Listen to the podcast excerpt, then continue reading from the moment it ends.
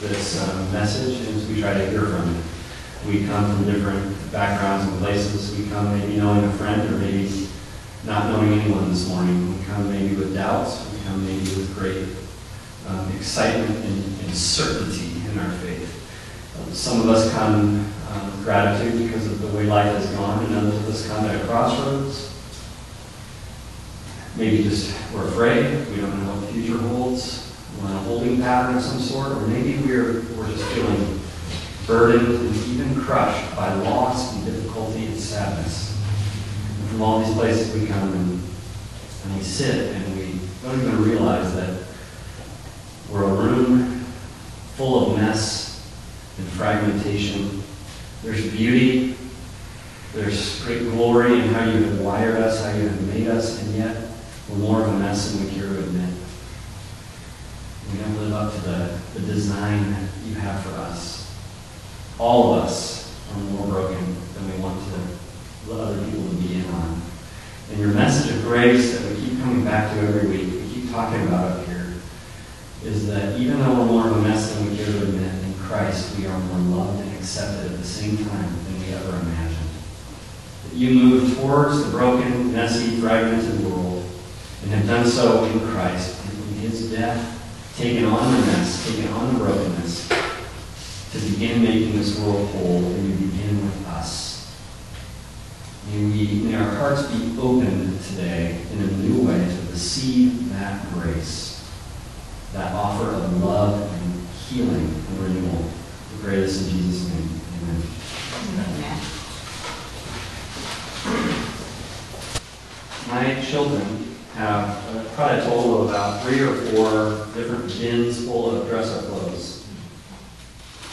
And, um, you know, some of it is more Halloween focused, and some of it is just all the time in their toy room. And when they're littler, I have I have four kids, and so when they're littler, like they're maybe seven and under, tends to be those years when they're um, at least my children, where they might go through a whole week of dressing up several times each day out of this dress up box.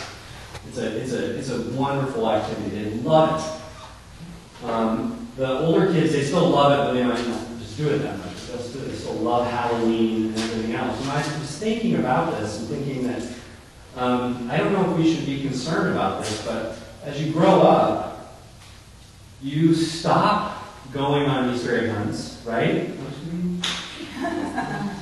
You stop giving out Valentine's cards to all your friends. At least all my friends stop.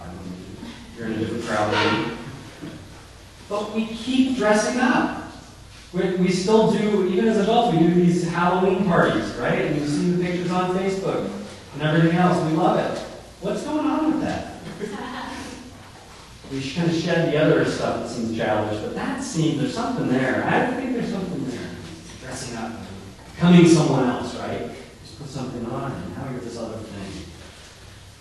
I'm always fascinated when I go to Sacramento Kings games with the mascot, with Slamson, the lion. And I, I mean, just the character, and I, I just buy into the whole thing, right? Like I, I totally stop forgetting that that's just a person in there doing stuff, and I just, I just buy into the whole persona of Slamson and all his craziness and silliness I love mascots, and in some ways I would love to be a mascot. One time I dressed up as an Easter bunny for my kids' preschool class, and um, I had so much, secretly, I had so much fun being a silly, crazy Easter bunny. And I even got really kind of crazy, and started playing up the play structure, like I was, you know, like the bunny was really into this play structure. And then I, and then the head, this head of like flipped, flipped off momentarily, went up and then came back down. And one of these little kids, you see some of their faces were like this, I'm shocked. And one of them said, It's a guy! Just that brief window of taking off clothes, putting it back on. It's a funny thing putting on different clothes and finding yourself with different clothes on at different times. I don't know if you've ever been out somewhere and you realize, oh, I'm wearing this and I'm out oh my goodness, and we have dreams about these kinds of things, right? By showing up at work, and you maybe don't have anything on, and these kinds of dreams. Or maybe just practically speaking, you find yourself being asked in Target where the electronics are, and you realize you're wearing a red shirt. You know, or you're, you wear your orange apron to Home Depot accident. and they're asking you where the plywood is, and, or your Hawaiian shirt to Trader Joe's, or whatever. Clothes, a uniform, it becomes something of identity, right? Like you look at someone, and or if someone's wearing something, and say, I'm Navy, I'm the Army. I mean, you know, this is a part of who I am, right? I'm a chef. You know, a chef. Usually when you see a chef walking down the sidewalk, you don't imagine they're actually being a chef in that moment. But other things, it's funny, other things are like that. You know, you see a, a policeman or a priest walking down the sidewalk, you probably just going to assume I can go to that police officer for a crime-related thing, or I can go to that free, there's something about it. I'm going to tell them about this terrible thing I that I need prayer for. But other things, it's like, no, no, that's an off-duty, you know. What you wear gets into interesting things with your identity. I bought a coat, and I thought it was cool. The irony of it, this coat at this estate sale said Riverside on the back, and it says Arnie. I still have it. It says Arnie right. And um, I got it in Michigan, and I just thought, you know, uh, this is like a hipster kind of thing, right? Like an ironic piece of clothing. It's, it's not really me, but it's, it's kind of cool, I guess. And um, one time I was in an airport wearing this coat, and somebody knew about Riverside. And they knew who Arnie was. and in the field of work that they did, they really, you know, they wanted to talk about Riverside, whatever that was. It's like a company. And I couldn't do it. I didn't know. I said, yeah, I got this coat. And and the look of kind of confusion on this person's face, right? Because they had certain expectations about, I was wearing something and that meant certain things, but then it wasn't. It was totally phony. It wasn't. There's a, um, a little bit disturbing place in a parable that Jesus tells in the Gospel of Matthew where really wonderful parable where an invitation to this big banquet goes out to, to everyone because the first invites don't come and anybody's welcome. They all come in and they're all sitting there. And at the very end of this parable, Jesus says, the, the person throwing the banquet throws someone out really, really kind of harshly, ties them up and throws them out because they're not wearing wedding clothes. And I always feel like that parable, I still don't really understand it. There's something going on with clothing in the Bible and in the Christian faith. There's some, some kind of metaphorical, like an, analogical kind of thing going on. And in the early church, this is what Tom Wright, a New Testament scholar and commentator on Scripture, he says this. In the early church, it was frequently the case that a candidate for baptism would take off the old suit of clothes they were wearing, and then, after coming up from immersion, would be given a new set of clothes to wear. It would be colored white to signify the purity of the new life they were now returning. And I think that gets a little bit into the heart of what Colossians chapter 3 is that we're reading, is that there's a task for Christian community to perpetually be paying attention to how our conduct becomes something that can reflect our identity. Um, verses 9 and 10 from what we were reading, what Emily read, say it well. You kind of take the end of the verse, what's called verse 9, and the beginning what's called verse 10. It says, Since you have taken off your old self, taken off, so we're, we're in the clothing analogy of this passage. You have taken off your old self with its practices and have put on the new self, which is being renewed in the knowledge in the image of its creator. Taking off the old self, putting on the new self. And you see in these lists, there are lists within this reading about kind of what those new clothes are, what those old clothes are. Right? So in verse 8, if you if you look, verse 8 says, um, rid yourselves of all such things as these anger, malice, rage, slander, and filthy language from your lips. Do not lie to each other. And these are all kind of community sins. These are, these are things that, behaviors that break up relationships, quite frankly. You don't even have to believe uh, in God or the Bible or any of this stuff to say, yeah, I know about those things and they break things up. But then the alternative clothing is mentioned in verse 12, if you notice, therefore, as God's chosen people, holy and dearly loved, clothe yourself with compassion, kindness, humility, gentleness, and patience. And then the next verse is about forgiveness. You can see how they totally can't coexist, the one and the other. You can't be kind of raging and slandering and angry and have malice and, and lying to someone and at the same time be in this kind of compassionate forgiveness mode. That person is take off the one, put on the other. And Christian life, it seems, from you take Christian history, but you also take the New Testament in this passage, it seems like there's a constant need to be sus- suspicious a little bit that your outward behavior is not aligning with your true identity, with what's really become now true about you through the gospel. Um, and so, in a sense, this sort of assessment mode that this passage is in, is sort of assessing, like, where do you, do you see some of this going on? Do you see some of that? Let's remember, there's clothing change, there's a wardrobe switch that needs to happen in the Christian life. There's a couple of values to this. One of them is, first of all, it's a barometer for your gospel temperature. I just kind of doubt it, like, oh, you know what, I realize this. Oh, that's good to know. That's good to kind of just a, a little data point for where my heart is and whether I'm connecting outside with what's theoretically, of the gospel, true on the inside. And another good, another thing about it is that you can kind of say, if you're a Christian, you can kind of say, oh good, I recognize this going on. Good. Now I have another place in my life where it's very clear the gospel needs to start making it making its way into that specific issue because there's this obvious stuff here that either is absent, like forgiveness, or present, like raging anger or lying You know, you look at your life and you look for these, this old self, new self kind of stuff. And that's a part of Christian community too. You can do that together, but it's a lot safer, of course, to do it on your own.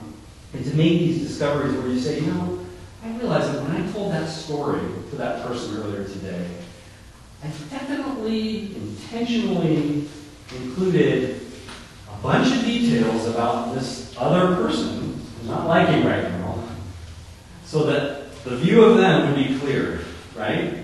Well, well, I didn't actually need to share that part, and I did. Or you've got someone in your life, and you and you just say, you know, with this particular person, I've been so picky and ungracious lately.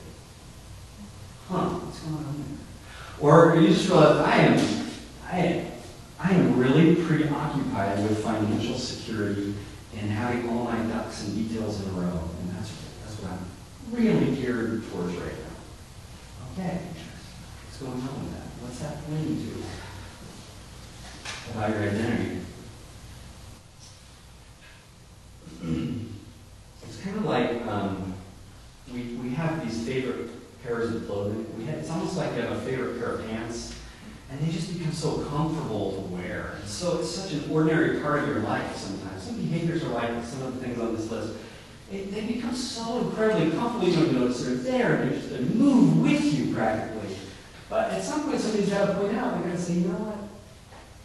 There's a hole in your crotch. you know, like, it's inappropriate to wear it's time to get a new pair of pants. But in all honesty, there's a sense of like, you know what, it's time to change and stop and look and notice. Look in the mirror.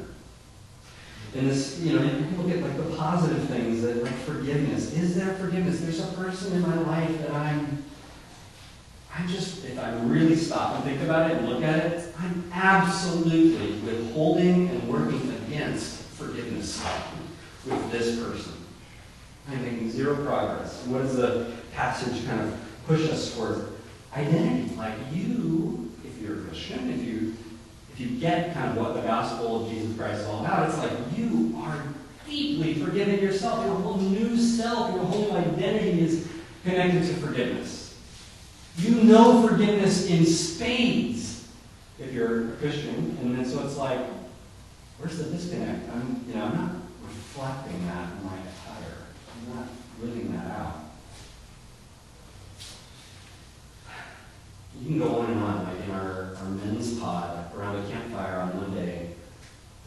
discoveries, like one person says, yeah, I really am noticing my insecurity.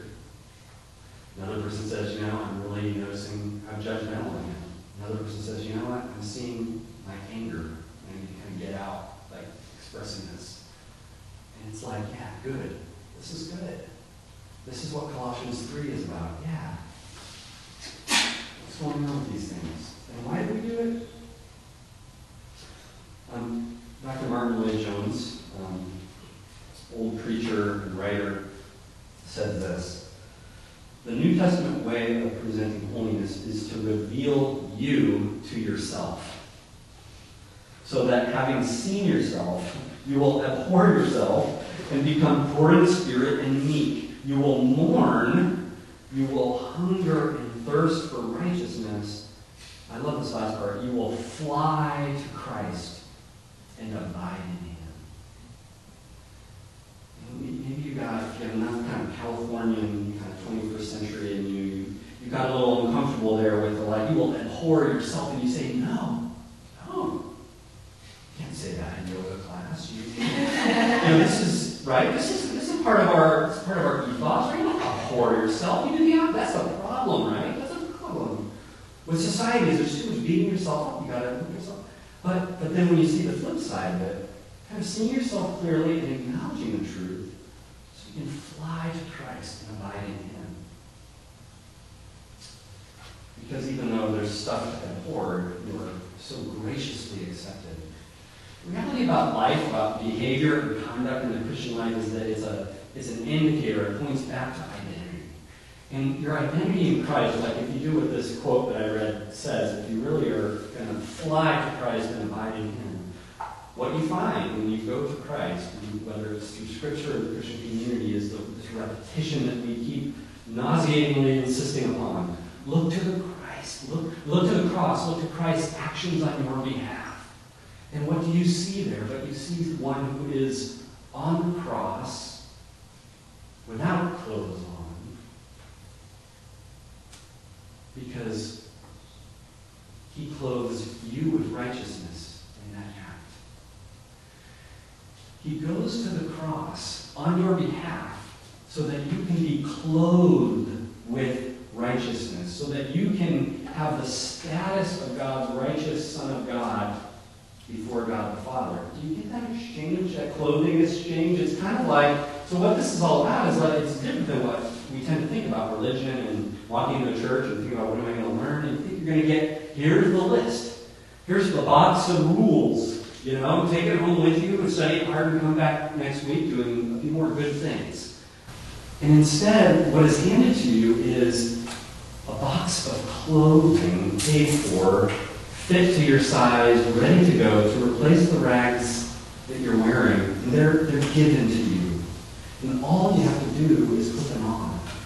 In the cross, through the cross, Jesus clothes you. I know we all those pictures of Jesus, you know, they have, we, we like to be, you know, uh, I don't know what the word is, but we like to have a little bit of clothing there, right? But I think we know from the Gospels and from the account of how Jesus was crucified that he wouldn't have had any clothes on.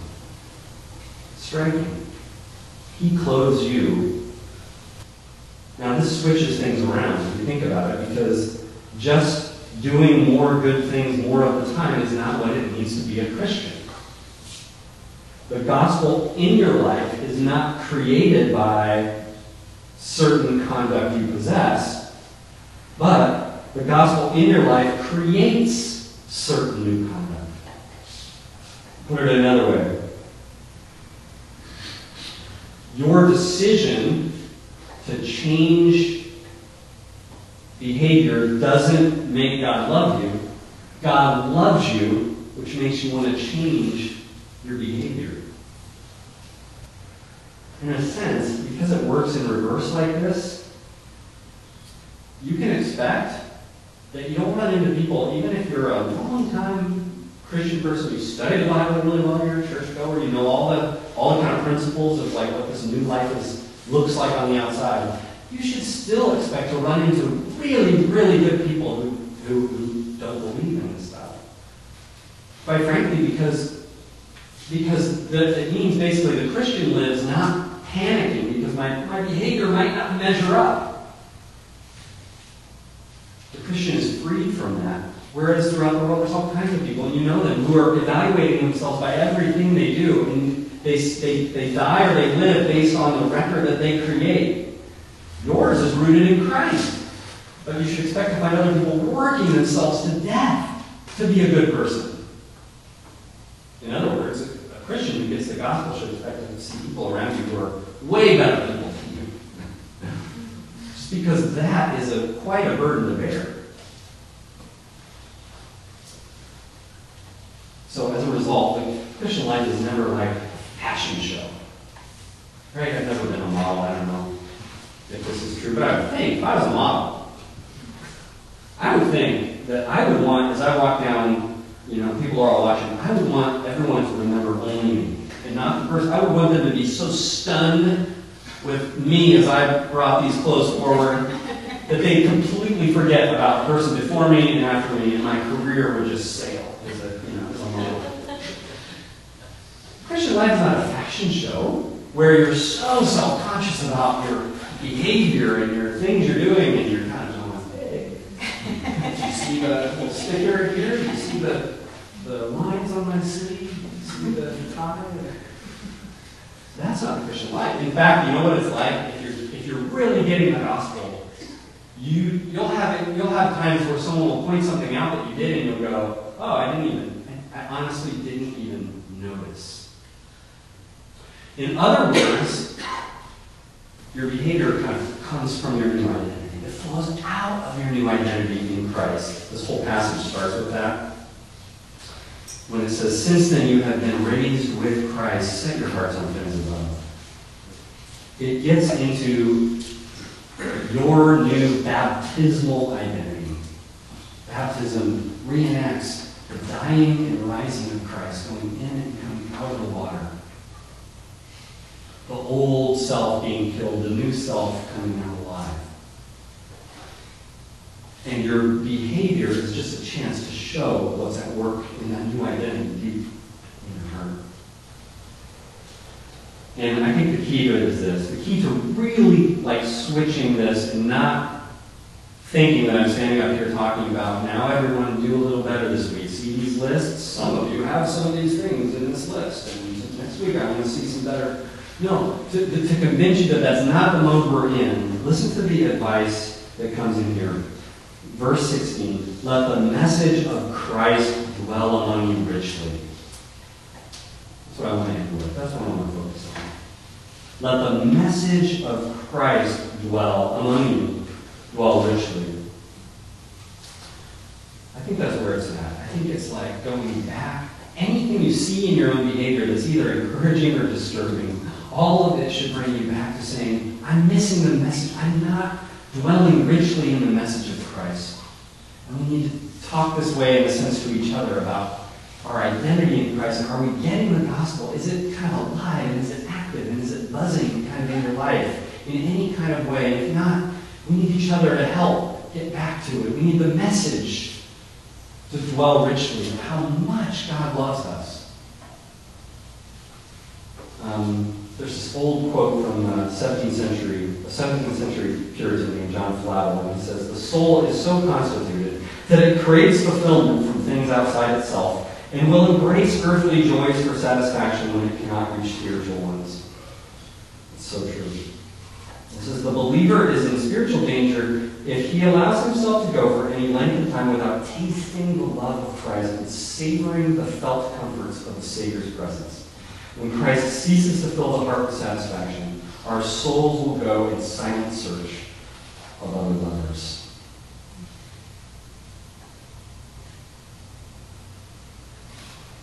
What I would say is that what he's saying there is not some kind of occasional, once in a while problem, but is a daily challenge of anyone attempting to understand what Jesus means for them.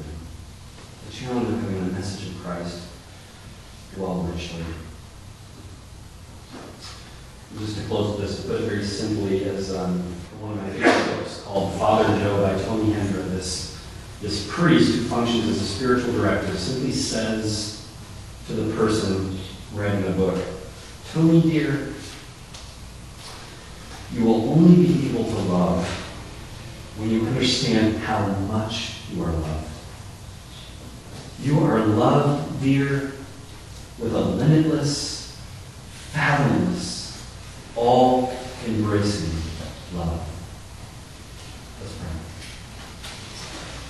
God of grace, may we have beautifully rich times where we are suddenly aware of how our faith is either showing itself or not showing itself to those around us. May we have times where we we are just appropriately troubled maybe by how we're relying on the idols of our own hearts. Going to things that don't feed us. It's like cotton candy. May we just, may we, with so much grace of your all-embracing love, in that moment not beat ourselves into the ground, but remember we have something so much better to go through. And may you turn our hearts back towards you to connect once again with your love, to drink deep from what you've done for us in Jesus. And may this, even as we move towards a time of, um, of communion, may this be a, a reenactment of drinking deep of the sacrificial grace and love that you give us through Jesus Christ. In the name we pray. Amen.